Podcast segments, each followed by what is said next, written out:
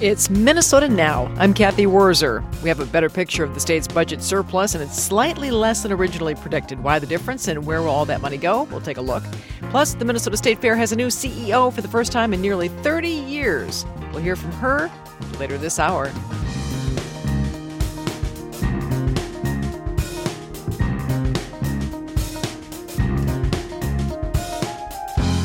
New state funding is supposed to ensure that Medicaid recipients can see the dentist, but there's more obstacles in the way. We'll find out why. Food can really open the door for some interesting conversations. We'll hear about a unique project bringing people together across cultural divides. Dance marathons have a uniquely Minnesota history. You probably don't know that, but we'll explore that in our latest Minnesota Now and Then series. The Song of the Day and the Minnesota Music Minute are also on tap, and all of it comes your way right after the news. Live from N P R News in Washington, I'm Lakshmi Singh. More than forty million people hoping to get a chunk of their student debt wiped away are waiting to learn where the U S. Supreme Court comes down on legal challenges to President Biden's student debt relief plan. The High Court hears arguments in two cases this week. One involves a lawsuit filed by two students who are either eligible for only part or none of the relief. The other suit was filed by six Republican-led states. Biden's plan would cancel ten thousand dollars in federal student loan debt for those making less than one hundred twenty-five thousand dollars per year, or households that bring in less than a quarter million in annual income. Pell Grant recipients could get as much as twenty thousand dollars knocked off their debt. Florida has taken control of a special district that for more than fifty years has been controlled by Walt Disney World. N P R's Greg Allen reports Republican Governor Ron DeSantis signed a bill that ends Disney's self-governing status in Florida. Florida's governor and lawmakers created the special district at Disney's request in nineteen sixty-seven as the company was building its massive theme park near Orlando. It gave the company many of the powers of a municipal government, allowing it to issue bonds and to build roads and other infrastructure with little oversight from the state. Last year, Disney's C E O angered DeSantis when he said he'd worked to overturn a controversial law critics called Don't Say Gay. At the governor's request, lawmakers produced a bill that ends Disney's special status. DeSantis signed it at a fire station on the Disney property. So Disney loses self-governing status. The state of Florida is the new sheriff in town. DeSantis has named a five-member board that will now take over control of the district. Greg Allen, N P R News. The United Nations is trying to raise more than four billion dollars for humanitarian efforts in Yemen. The United States is giving four hundred forty-four million dollars and urging Gulf states involved in the war there to follow suit. Here's N P R's Michelle Kellerman. The U N Secretary General says humanitarian needs worldwide are at the highest they have ever been. But Antonio Guterres says there are some hopeful signs in Yemen as fighting has eased. Secretary of State Antony Blinken echoes that. Our funding, together with the relative calm created by the U N brokered truce, prevented two point two million Yemenis from falling into emergency levels of food insecurity, where people's lives depend on urgent action. And it prevented tens of thousands of others from slipping into famine-level conditions. Both Blinken and the U N Secretary General are urging the Iranian-backed Houthi rebels, who control much of Yemen, to lift restrictions on female aid workers. Michelle Kellerman, N P R News, the State Department. Treasury Secretary Janet Yellen's the latest senior U S official to visit war-torn Ukraine. She went to Kyiv today and pledged more measures to isolate Russia, whose invasion is now in its second year. President Biden went to the war zone a week ago. From Washington, this is N P R News. The British Prime Minister and the head of the European Union's executive branch have announced what they called a decisive breakthrough. Villemarx reports the two have overseen a new agreement on trade arrangements in Northern Ireland. Alongside the European Commission President Ursula von der Leyen, Prime Minister Rishi Sunak marked an end to two years of sometimes tortuous negotiations between the E U and U K. He said a new agreement would ensure there was no longer the kind of invisible border between Northern Ireland and the rest of the U K that had proven so politically explosive among some British lawmakers. That's Villemarx reporting. SpaceX says it will try again Thursday to launch a Dragon capsule to the International Space Station. This morning's attempted launch with a crew of four was halted two minutes before liftoff at the Kennedy Space Center in Florida. Brendan Byrne with member station W M F E has details. The early morning launch was called off after teams at SpaceX identified an issue with the system that ignites the nine engines of the Falcon nine rocket. Once launched, a member of the Crew six mission, two NASA astronauts, a Russian cosmonaut, and an astronaut from the United Arab Emirates, will spend up to six months on the I S S conducting research and experiments. They'll relieve the four people of the Crew five mission, which arrived last October. That team is set to return to Earth in about a week. NASA works with SpaceX to launch astronauts to the station. This will be the seventh time SpaceX has launched NASA astronauts into orbit, and ninth overall it's sent people to space since twenty twenty. For N P R News, I'm Brendan Byrne in Orlando. U S stocks trading higher. The Nasdaq is up nearly one percent or more than one hundred points at eleven thousand five hundred one. This is N P R. Support for N P R comes from N P R stations. Other contributors include the estate of Joan B. Kroc, whose bequest serves as an enduring investment in the future of public radio and seeks to help N P R produce programming that meets the highest standards of public service in journalism and cultural expression. Around Minnesota right now, skies are cloudy. It's either raining or snowing, depending upon where you are, with winter storm warnings for northeastern Minnesota and winter weather advisories for parts of central Minnesota. Highs today, mid-thirties. At noon in downtown Duluth, it's snowing and twenty-eight. It's raining in Lake Elmo and thirty-two. And outside Sags Hardware in Wheaton, Minnesota, it's foggy and thirty. I'm Kathy Wurzer with Minnesota News Headlines. The weather is one of the top stories. Freezing rain fell across a wide swath of Minnesota this morning, causing crashes and slippery sidewalks. N P R meteorologist Sven Sundgaard says rising temperatures will bring an end to the ice, but the rain will continue. The rain should wrap up for the Twin Cities in southeastern Minnesota late this afternoon, and snow showers lingering for the North Shore probably until about eight, nine, ten p.m. tonight, but done for everybody here before midnight Monday night. Sven says central Minnesota will see substantial rainfall, not unlike the storm on Valentine's Day. We could get up to three quarters of an inch of rain in the Twin Cities, plain old rain. This would be our third significant rainfall event of this winter. And he says falling temperatures will also likely turn much of the standing water to ice overnight tonight.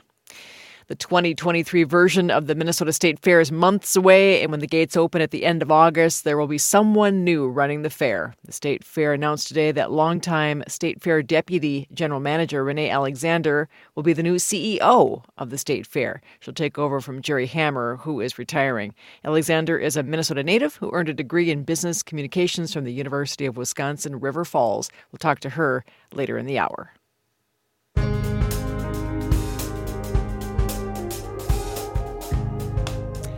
Our top story, Minnesota state lawmakers are getting their first look at a revised financial forecast that will guide them for the next couple of months as they make final decisions on a new state budget.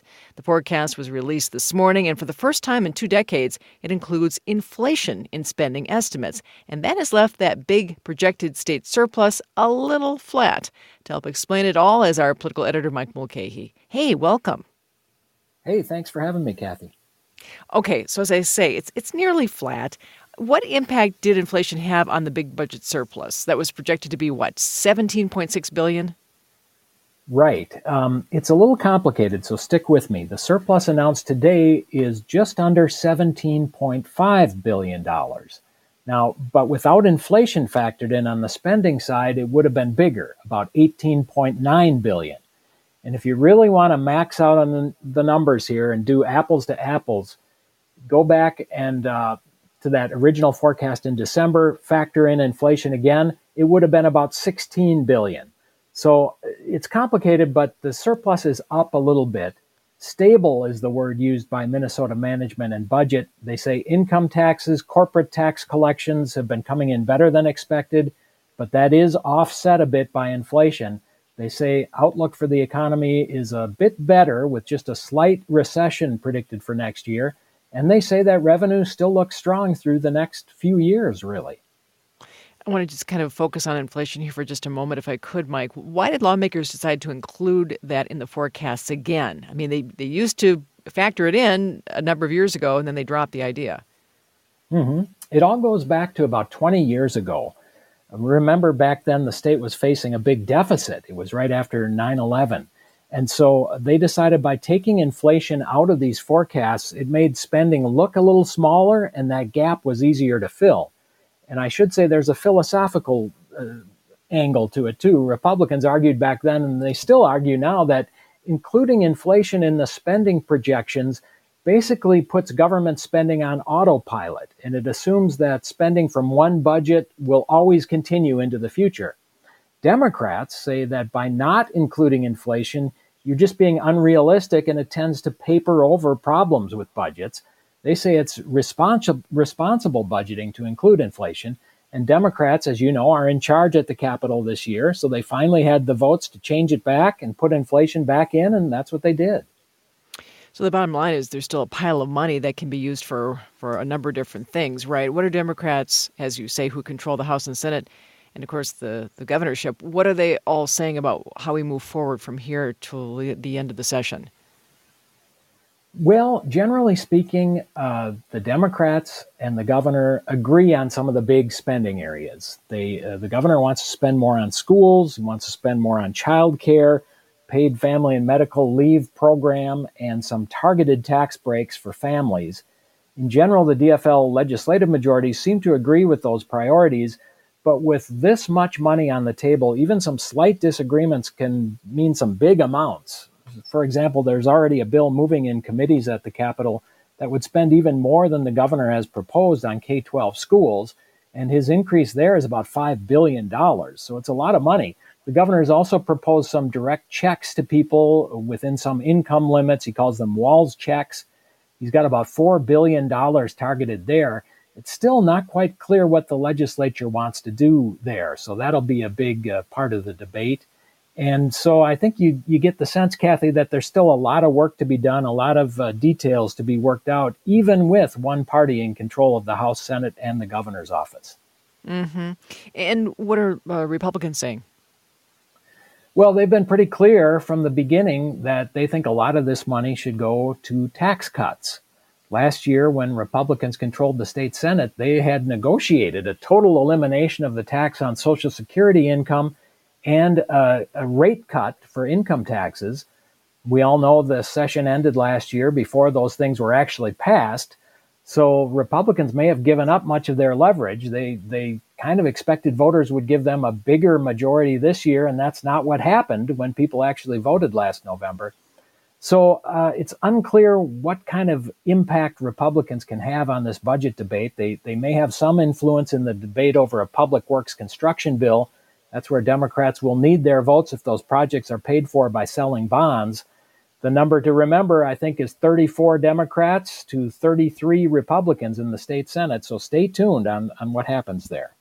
Hmm, should be interesting. All right. Mike Mulcahy, thanks so much. You bet. Mike is our political editor here at N P R News. You can tune in Friday at noon for the return of Politics Friday on N P R News. Mike's going to interview the governor about the state's budget surplus and his top priorities for the rest of the legislative session.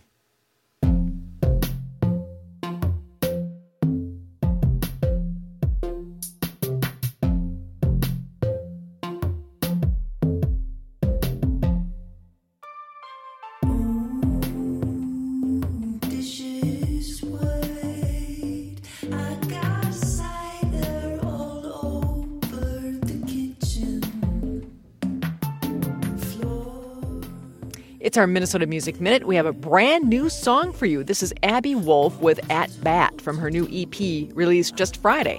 Abby says this project explores themes of climate anxiety, joyful interconnectedness, and collective potential. I'll be talking with her Wednesday, so be sure to tune in.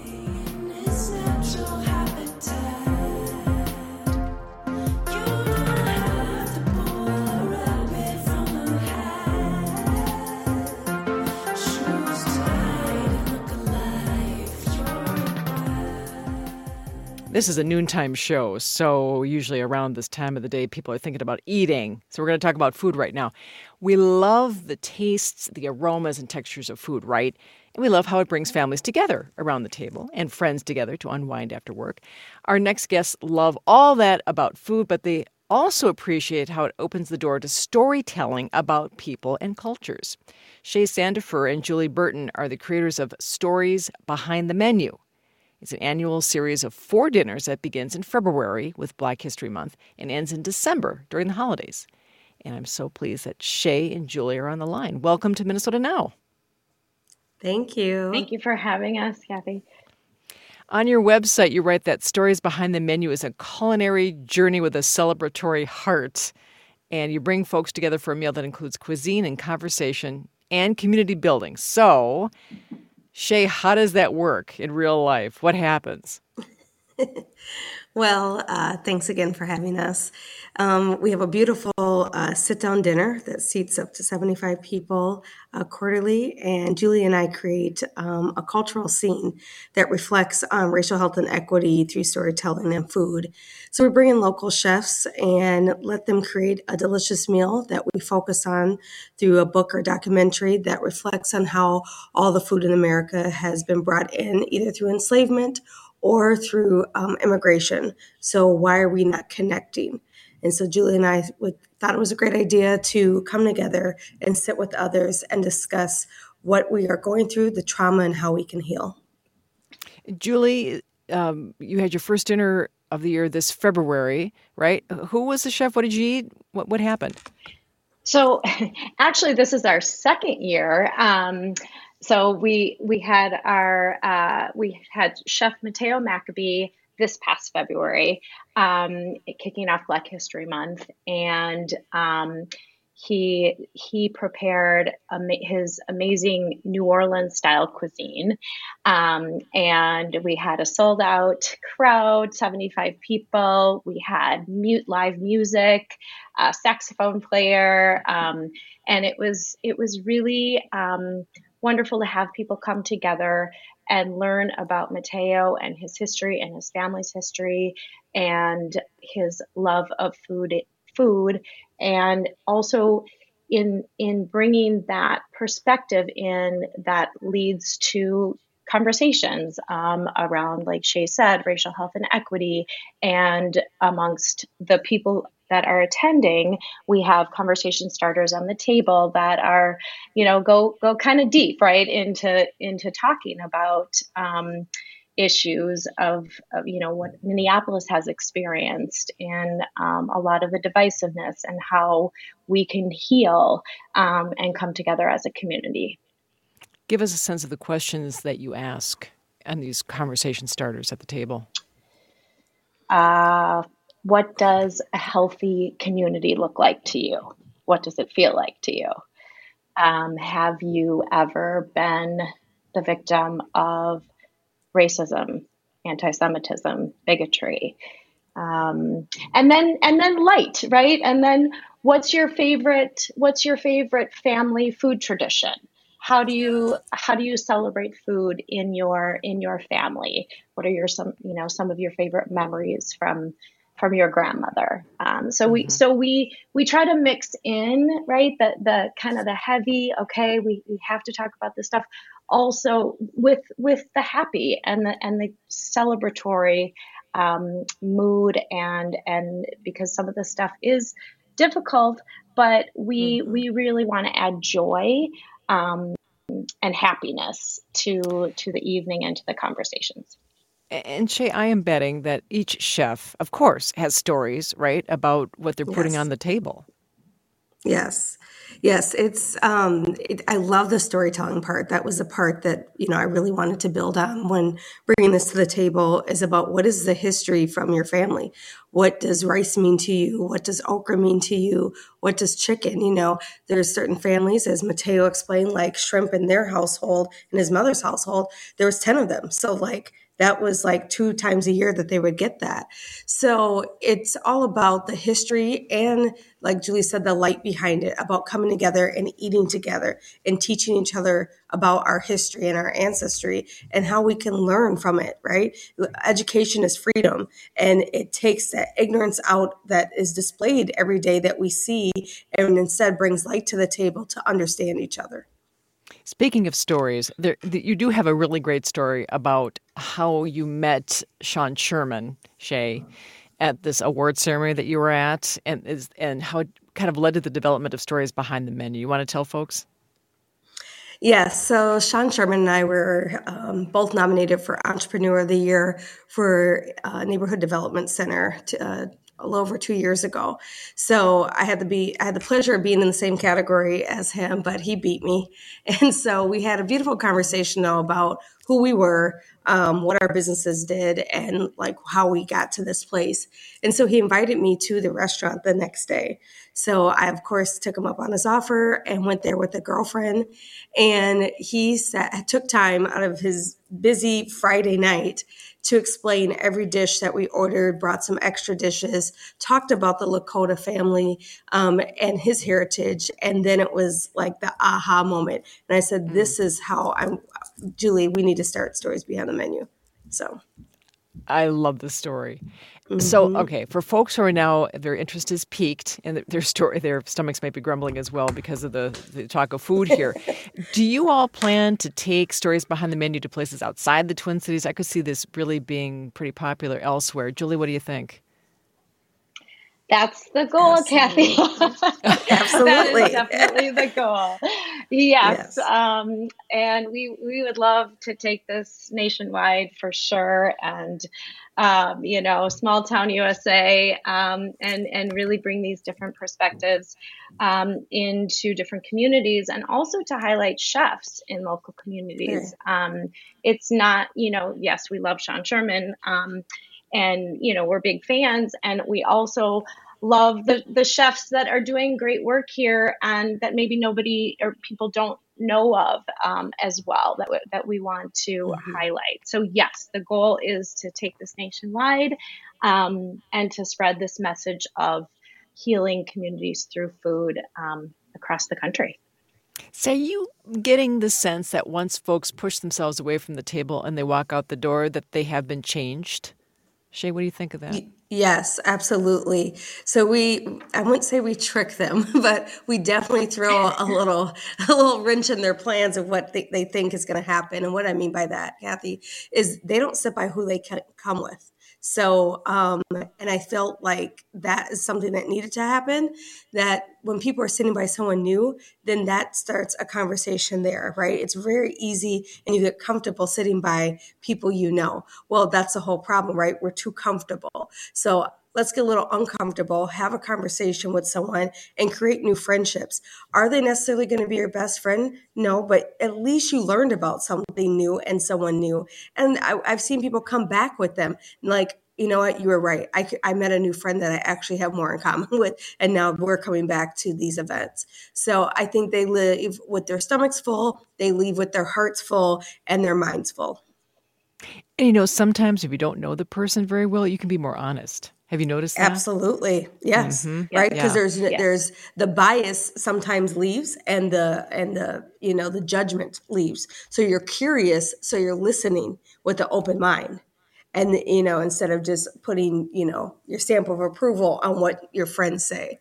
And I think that's what people have enjoyed, is they're sitting by people that they probably would have never sat by, you know, that they walk by, they go in restaurants, sit right by them, but don't speak to them. Mm-hmm. So, Julie, okay, so the, you mentioned the first dinner that was held uh, this this past month, right? Um, the Correct. second dinner's yeah. coming up. That would be what, in May? Mm-hmm. Okay. Yes. In May, yes. And we have Melissa Silva from El Burrito Mercado, um, and she is going to be bringing her Mexican uh, food and traditions to Modern Well. Um, and we are so excited. Mouths are watering, of course, um, for the food that she'll bring. And, and just she, her family and her story is so wonderful. Um, and we're just excited to share to share that history with, with the attendees. And um, and there's still tickets available. So stories behind the menu dot co. Um, and uh, yeah, we're we're really excited. And then we have two more chefs coming um, for the rest of the year as well. I think uh, Yia Vang, who I adore. We have oh yeah, yes, we have yes, Yia Vang. Yes, hello, and yes, Heather yeah. Jans. Yes, Yia will be yes. amazing, and Heather. Um, So it's uh, we're really, really excited. It's a great opportunity. We think Shea and I have talked about this, um, that people come to us, and we're we're doing a lot of work together at Modern Well um, on a regular basis around promoting racial health and equity and bringing people together. But some people, you know, come to us and say, well, I, I, I want to get out of my bubble. I want to meet other people that are not like me or have different backgrounds, but I just don't know how to do it. And so we've created a very a fun way, um, mm-hmm. uh, you know, non-intimidating way for people to come together and enjoy a, a great meal, um, meet some wonderful people, experience a, a great local chef, um, and and do their part in um, in bringing people together that you might not, like Shea said, normally meet. I think it's been uh, great fun talking with you both. Really, you've done such good work with this. What a, what an interesting concept, and I do hope you take it national. Yeah. Thank so you. Good. Best of luck Thank to you. Both of you. Thank you. Thank, Thank you, you so we much, it. Kathy. Appreciate it. Thanks for being here. Shea Sandifer, Julie Burton run the dinner series Stories Behind the Menu. You can grab a seat at the next meal, as you just heard, by visiting stories behind the menu dot co. C O. Programming supported by Carlson Capital Management, an integrated wealth management firm with one key responsibility, serving as financial stewards, helping clients use their wealth to accomplish their goals. Employee-owned and Minnesota-based. Connect with a fiduciary advisor at carlson cap dot com. Member support powers news and music free of paywalls for nearly one million Minnesotans. You create a shared space for the celebration of independent and local music on The Current. You fund live local broadcasts and performances from around the world on Your Classical N P R. You support twenty-four seven coverage through N P R News. And you create a more connected Minnesota. Invest in radio for all. Become a member today at N P R news dot org. twelve twenty-six, John Wanamaker standing by with a news update. John? Kathy, the Supreme Court is hearing arguments today over President Biden's student debt relief plan. Under the plan, millions of borrowers could see their loans wiped away or reduced. Republican-appointed judges have kept the Democratic president's plan from going into effect. The court is hearing challenges by two students and by six Republican-led states, Arkansas, Iowa, Kansas, Missouri, Nebraska, and South Carolina. It's been uh, unusual weather here in Minnesota and around the country for the last couple of days. Parts of the southern plains are counting the injured and surveying the damage after tornadoes and other powerful storms swept through. Police in Norman, Oklahoma, responded last night to storm damage. Officials there said there were twelve confirmed weather-related injuries, none, though, considered critical. In California, blizzard warnings are began going into effect in the Sierra Nevada as more rounds of rain and snow entered the state from the north and moved to the south. Parts of the Northeast that have seen little snow this winter are under a winter storm warning, and some of Michigan's residents faced a fifth consecutive day without power following last week's ice storm. Florida Governor Ron DeSantis has signed a bill that gives him control of Walt Disney World's self-governing district, punishing the company over its opposition to the so-called Don't Say Gay law. Under the bill, DeSantis, a Republican, will appoint a five-member board to oversee the government services that the Disney District re- provides in its sprawling theme park properties in Florida. The governor signed the legislation on Monday. U S. Treasury Secretary Janet Yellen says her first visit to Ukraine underscores Washington's commitment to continuing its economic support for the country. Yellen arrived in the Ukrainian capital on Monday and met with top officials and President Volodymyr Zelensky. Visiting, uh, she also visited a damaged school and met Ukrainian landmine removal experts. Yellen said the U S has provided around fifty billion dollars in security, economic, and humanitarian assistance to Ukraine since the start of the war with Russia. The U S official repeated several times that Washington will stand with Ukraine for as long as it takes. After a tough week last week, stocks up across the board in uh, early trading. The markets were up, uh, the Dow up about four-tenths of a percent, the S and P up one-half of one percent, and the NASDAQ up nine-tenths of one percent. This is N P R News. Thank you, John. The Minnesota State Fair has a new C E O. Renee Alexander, the organization's longtime deputy general manager, will take the reins this spring after retiring C E O Jerry Hammer steps down. Renee will be the first female C E O in State Fair history. She's on the line right now. Renee, congratulations. Thank you so much, Kathy. Thanks for having me. Hey, why is it, what is it about the State Fair where folks start at a young age and they work their way up to leadership? I mean, Jerry, your predecessor, started in the greenhouse as a teenager, and you started as an intern back in nineteen eighty-nine. What kept you at the fair sure. all these years? Uh, well, and there was there was a time that I was not at the fair, actually, Kathy. I was here for five years. I was, um, an, like you mentioned, I was an intern. And uh, after that first summer, I mean, it's there is something magical about being a part of something that is so much bigger than yourself, and something that is, you know, it's it's a class reunion, a family reunion, and a block party all mixed into one. So um, I was offered an opportunity to work full-time after that that first summer. Um, I left for about eleven years, did some other things. And uh, when I was offered the opportunity to come back, I said, I'm not leaving this time. It it does, as you as you mentioned it, it gets in our in our blood. It's something that we we love to be a part of. You are the person best known for probably booking the annual series of grandstand shows, which, of course, is one of the biggest attractions at the fair. That's not an easy job. What kind of work goes into booking the acts? Uh, you know, that's it. That's a year-round process. You know, even on these cold, icy, rainy days where I was uh, c- corresponding this morning with agents working on fill- filling those last few blocks, so uh, spots that we have for this year. So it's it's a year-round process. It's like so much of what we do at the fair. It's about relationships. It's creating relationships with um, with agents, with artists, uh, and it's just it's uh it's it's an adrenaline rush when you get a good one, though. Now, is it true that you almost booked Prince? I I, I came as close as I, I could. I, I'll never know for we'll we'll never know for sure, will we?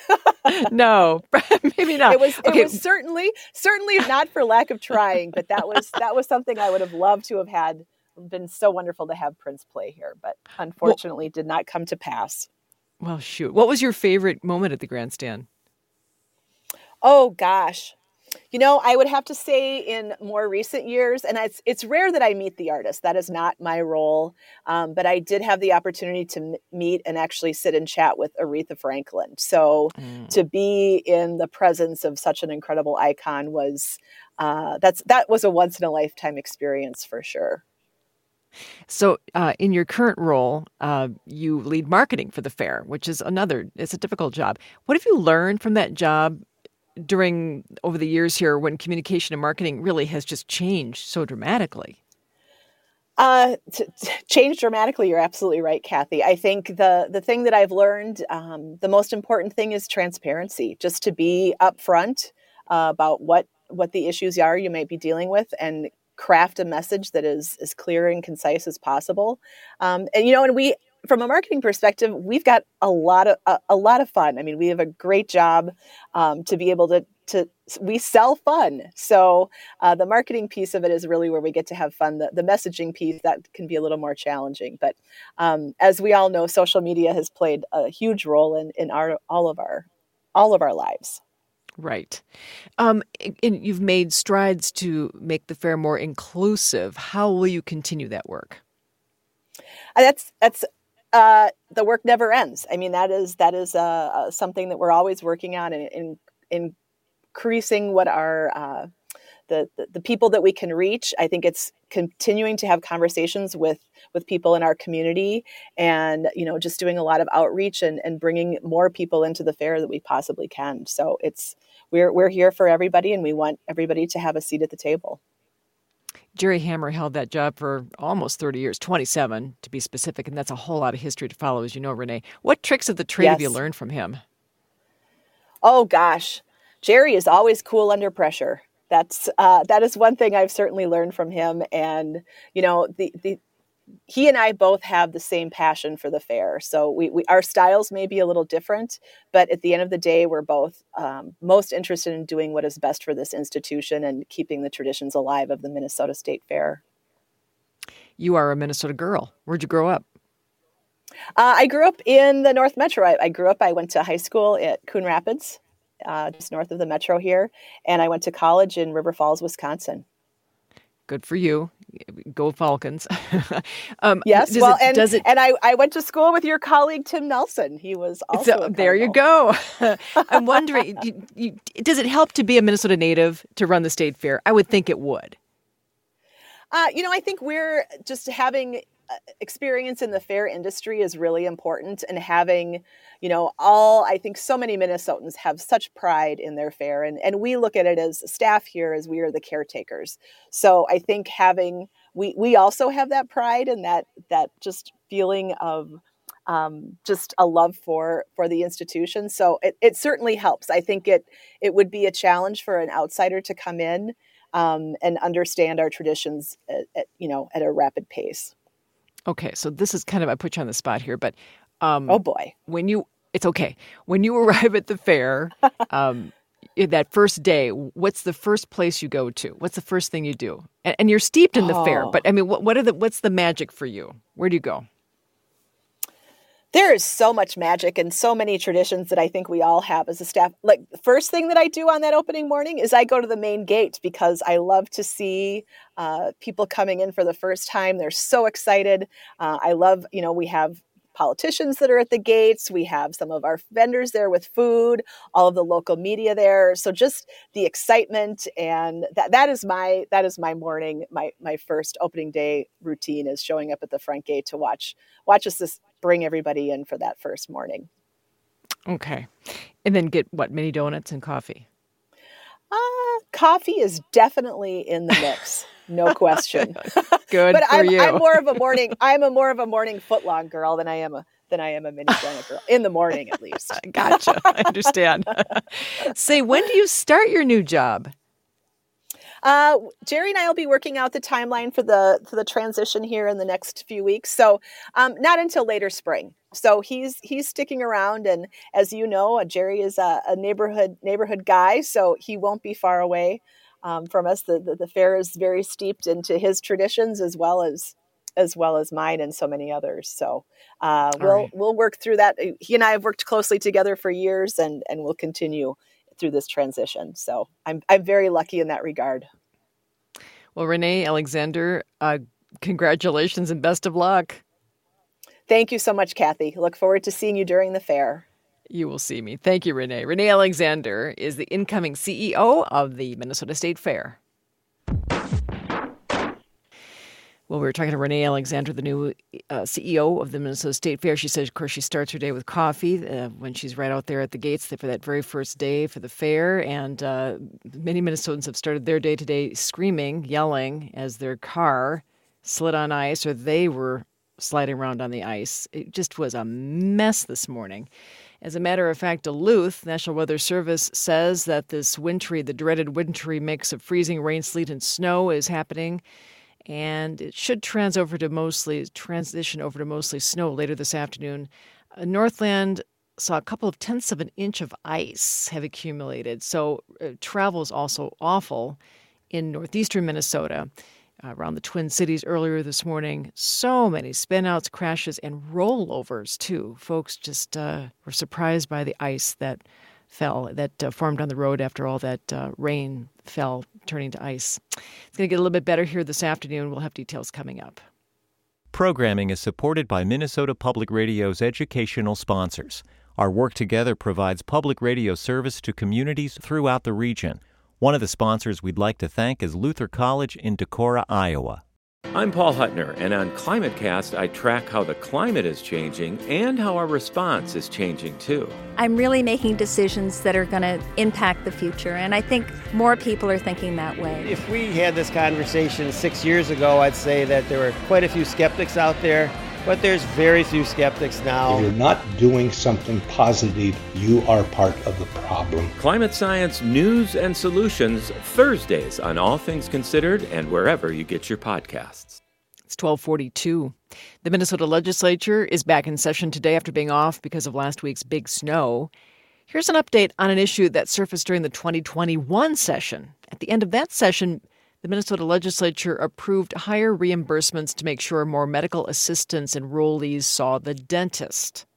But as Catherine Richard reports, it's made little difference. Kim Sundvey was a foster parent to fifty-five kids over a decade and a half. Usually, when the county put a child into her care, she tried to get them a dental appointment. Often, it was their first. They're going, my mouth hurts, I can't chew, I can't do this. And then we expect them to focus and do well in school and different things like that while their mouth is just on fire. But Sundvey, who lives in Litchfield, says getting her foster kids in to see a dentist is hard. It's because they're on medical assistance, or Medicaid, as it's more commonly known outside Minnesota, and they don't have a relationship with a dentist. You call and call and call and ask people if they are have any um, new patient availability. And the answer often is no. On her husband's employer insurance plan, Sundvey can get in to see the dentist in a few days. It's a long-standing and vexing problem for Minnesota. People on medical assistance are more likely to be behind on their dental care, but they have the hardest time seeing a dentist. Care that's tied to preventing other long-term health problems, including cardiovascular issues. In twenty twenty-one, the legislature tried to fix that problem. They passed a bill that nearly doubled the amount of money M A pays dentists for each appointment, but more money hasn't moved the needle. D F L Representative Tina Liebling chairs the Health Finance and Policy Committee. She says it's an intractable problem. It is a problem with a lot of different components. It's not just the money. Labor shortages, transportation, and geography are all in the mix. State data provides a snapshot of the problem. In fifty-three counties, there are two or fewer dental clinics that accept M A enrollees managed by the state. After a year of higher reimbursement rates, about twenty-two hundred dentists will see the state's M A enrollees, only forty-six more than before the state made changes. In Olmsted County, Kathy Burns navigates this maze of roadblocks daily. She's the county's program manager for aging and care coordination, and her staff works with about three thousand M A enrollees. We had hoped with um, that changing this past year that maybe we would see um, either more clinics pop up or more openings occur, or we would be able to have more success in getting individuals dental care, but it still continues to be a challenge. Burns says there are still only two or three offices in her county that take M A patients consistently, not nearly enough to meet demand. And even then, getting an appointment isn't guaranteed. They're often booked out for months. Burns' colleague, Heather Robinson, says M A patients face additional challenges seeing the dentist, like needing a translator or lacking transportation. Say you need a ride to the dentist and you don't have a car. If you miss your appointment too many times in a row, you can't go to that dentist again for a year. The president of the Minnesota Dental Association, Tim Holland, is a practicing dentist in Owatonna. He says no-shows are a concern for private dentists because they can't make up that lost revenue. You know, things happen, and we certainly understand that. But if it's a repeated issue, then we have to talk about that and address it and the potential that you might not be a patient here any longer is, is real, you know. Meanwhile, Holland says a shortage of dental assistants and hygienists make it hard for private dentists to staff their offices to meet demand, a shortage made worse by the pandemic. Gita Wooster is UCare's executive president of public affairs and chief growth officer. In twenty twenty-one, less than forty percent of its M A population saw the dentist at least once, far short of the legislature's new goals of fifty-five percent. She says UCare reimburses its dentists more than what's required by the state, but it's still not on par with much higher commercial plan reimbursements. She says the system deters dentists from participating. But if you can fill your practice with commercial members where the reimbursement is higher, or Medicare, or private pay, how many slots do you give to the Medicaid population? And that fee change isn't going to easily happen. Wooster says UCare is trying to expand access in other ways, mobile dental clinics and a special appointment hotline to name a few, but it's still a hard dial to move. Catherine Richard, N P R News, Rochester.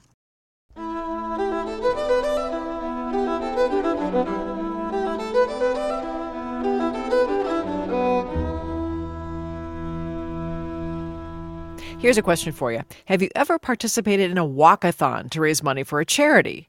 You probably have. It's a big event. It's usually a lot of fun.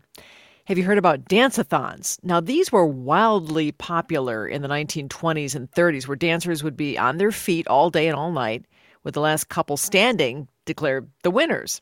Here's what you might not know. Dance-a-thons have roots in the state of Minnesota. Local journalist and history buff Katie Thornton looked into the history of these marathon dances and found a rather grim backstory. She joins us right now with the details as part of our Minnesota Now and Then series. Welcome back. Thank you so much, Kathy. Great to be here. How exactly did these dance marathons start? Yeah, that is a great question, because they started in a sort of informal, somewhat organic way, and they really sort of changed over time. But they started actually in, in nineteen twenty-three. There was a woman in New York. Her name was Alma Cummings. And seemingly just for fun, she danced for twenty-seven hours straight. She had a variety of dance partners who she who she sort of exhausted over the course of many hours.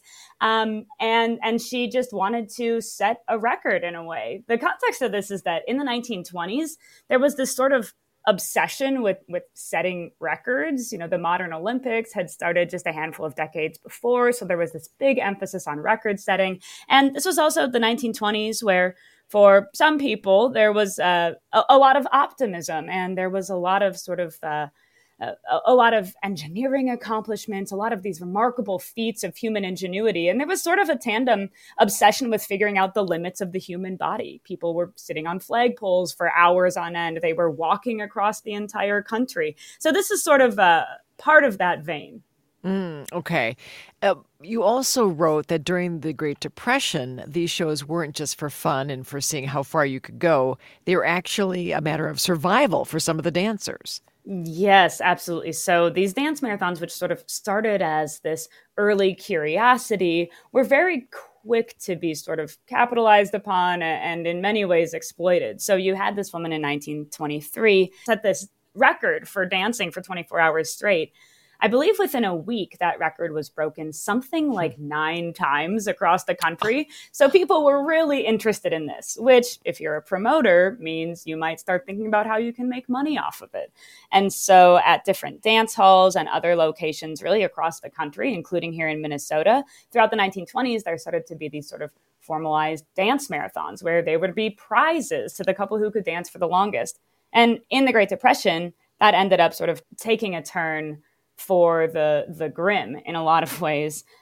Dance marathons during the Great Depression were a way that people could guarantee to have a roof over their head. They were a way to guarantee that you would be fed. You know, these these marathon these marathons provided food multiple times throughout the day. And if you won, you could win very large prizes, you know, that sometimes rivaled an annual salary of what someone might make on a farm.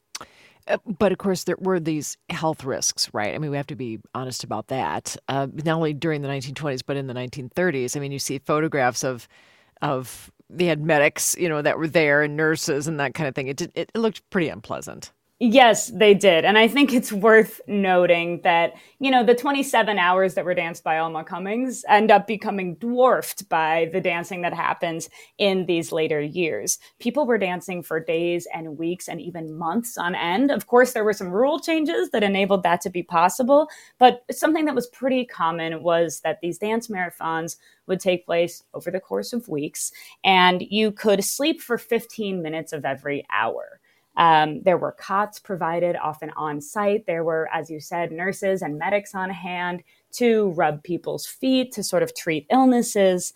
Um, and it wasn't necessarily very safe. It also wasn't, it got to a point where it was sort of glorified walking in a lot of ways. They would do these dance sprints where they really had to dance together. But um, for the most part, it, you were just sort of walking and you just had to be in motion to be considered dancing. For the partner dances also, there were rules like you, your partner could sleep if you held them up such that their knees didn't touch the floor. You would be disqualified oh. if their knees touched the floor. Oh. All daily activities, you know, reading the paper, shaving, uh, brushing your teeth had to take place sort of on a, on the dance floor. And so this was a way that people sort of drew people in, but it was quite voyeuristic. It became quite voyeuristic and exploitative. Okay, so I've been to Lakewood Cemetery, and I noticed that there is a gentleman who's buried there, and I wanted to know more about him, and I bet you know who this is. Um, he apparently was a dance marathoner. Yes, this is true, and this is actually how I first learned about dance marathons. It's, of course, a national phenomenon, but it does have this really strong Minnesota connection. So as you mentioned, there is a grave at Lakewood Cemetery, which which I saw.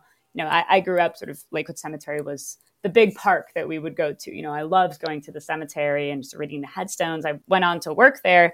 And this headstone in section eleven reads, Calum DeVilliers, world champion marathon dancer, three thousand seven hundred eighty continuous hours, which truly begs some questions. And this is actually how I ended up getting interested in marathon dancing. You know, how is it possible for somebody to dance for over five months? And this is how I sort of set out down this road of learning about this long and complicated history. Well, what did you find out about this gentleman? Yeah, so he is from Lanesboro. His family ran a candy shop in Lanesboro. His older brother was a musician, um, but he started getting in on the dance marathon circuit in the nineteen twenties when he was working in a restaurant washing dishes. Um, and he sort of took the Minnesota circuit by storm. There was record of him, you know, blowing the judges away in Brainerd. And he ended up getting a little bit on the national circuit. Uh, he danced this really, really remarkable dance marathon that he's memorialized on his grave in Massachusetts outside of Boston in the nineteen thirties, in nineteen thirty-three. And that's where he danced. He and his partner, his dance partner, uh, Vani Kuczynski, danced for over five months. Um, the dance marathon took place outside of Boston, couldn't take place in Boston proper because the city of Boston had actually banned these dance marathons after somebody died after the marathon. So it took place in the suburbs of Boston, um, and it was truly a, a remarkable feat. And together they won the one thousand dollars prize. You mentioned that, that dance marathons were pretty voyeuristic and, and they were not terribly healthy, obviously, and clearly Boston wasn't in, in, excited about it. Did other governments jump in and ban these things? Is that, is that why the dance marathons kind of went by the wayside after a certain point? You know, they definitely had their detractors, I think, for very good reasons. It's interesting because there were a lot of sort of moral complaints, and, and obviously these were quite voyeuristic, quite exploitative. Um, but a lot of the complaints that I read about came from, oh, you know, they're, it's too crowded. You know, people are coming out at all hours to see the dance marathon, and there's these crowds in our neighborhood, which is interesting that that's, that was often the argument against them rather than the well-being of, of the dancers themselves. Um, but they sort of fell out of fashion. More so, you know, as, as the Depression went on, people didn't necessarily have the the money to be going out and seeing these dancers every night. You know, there would be a small admission fee, which would ultimately end up paying the, the award money to the dancers. Um, and especially when World War Two rolled around, it was just really not a priority to to come out and see folks, you know, dancing, quote unquote, uh, around a, around a dance hall floor for, for hours and hours on end. Sure, sure. So did these events turn into like the walkathons of today in a sense?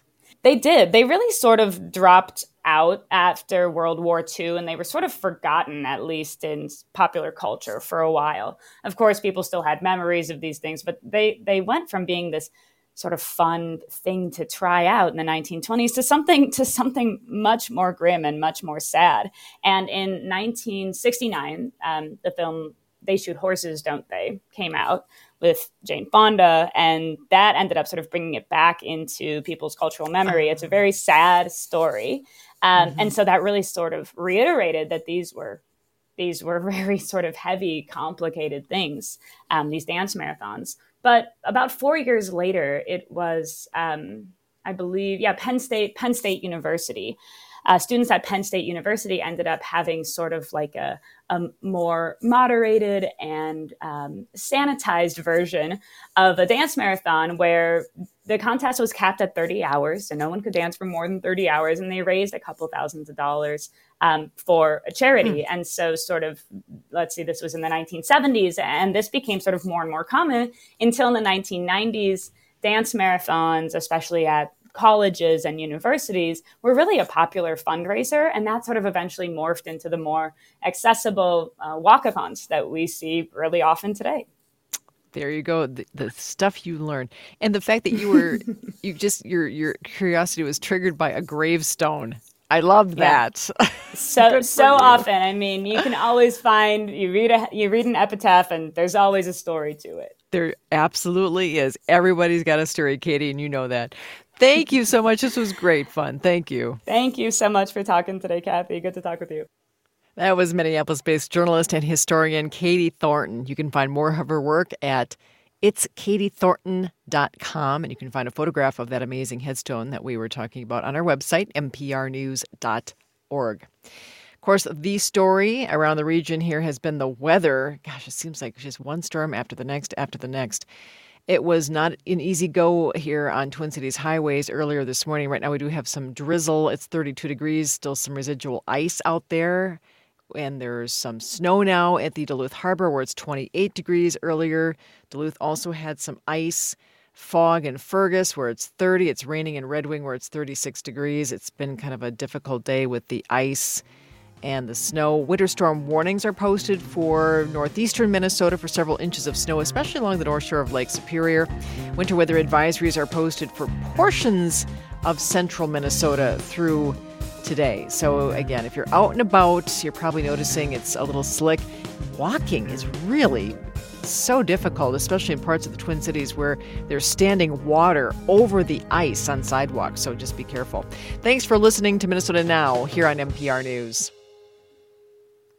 Special thanks to True Stone Financial Credit Union.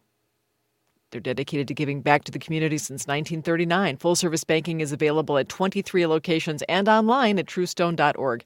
TrueStone is an equal housing opportunity lender insured by N C U A. Right now in the Twin Cities with the uh, rain that we're seeing right now, it's still thirty-two, as I mentioned, thirty-three in downtown Saint Paul. The rain is going to change to sleet at times. That's not attractive here in the Twin Cities. The high, maybe thirty-five by the end of the day. We'll see what happens there. And then temperatures drop like a rock. About nineteen should be the overnight low. That's going to cause a refreeze. So everything you see that's now wet is going to be ice by tomorrow morning. So tomorrow morning's commute will also be pretty dicey.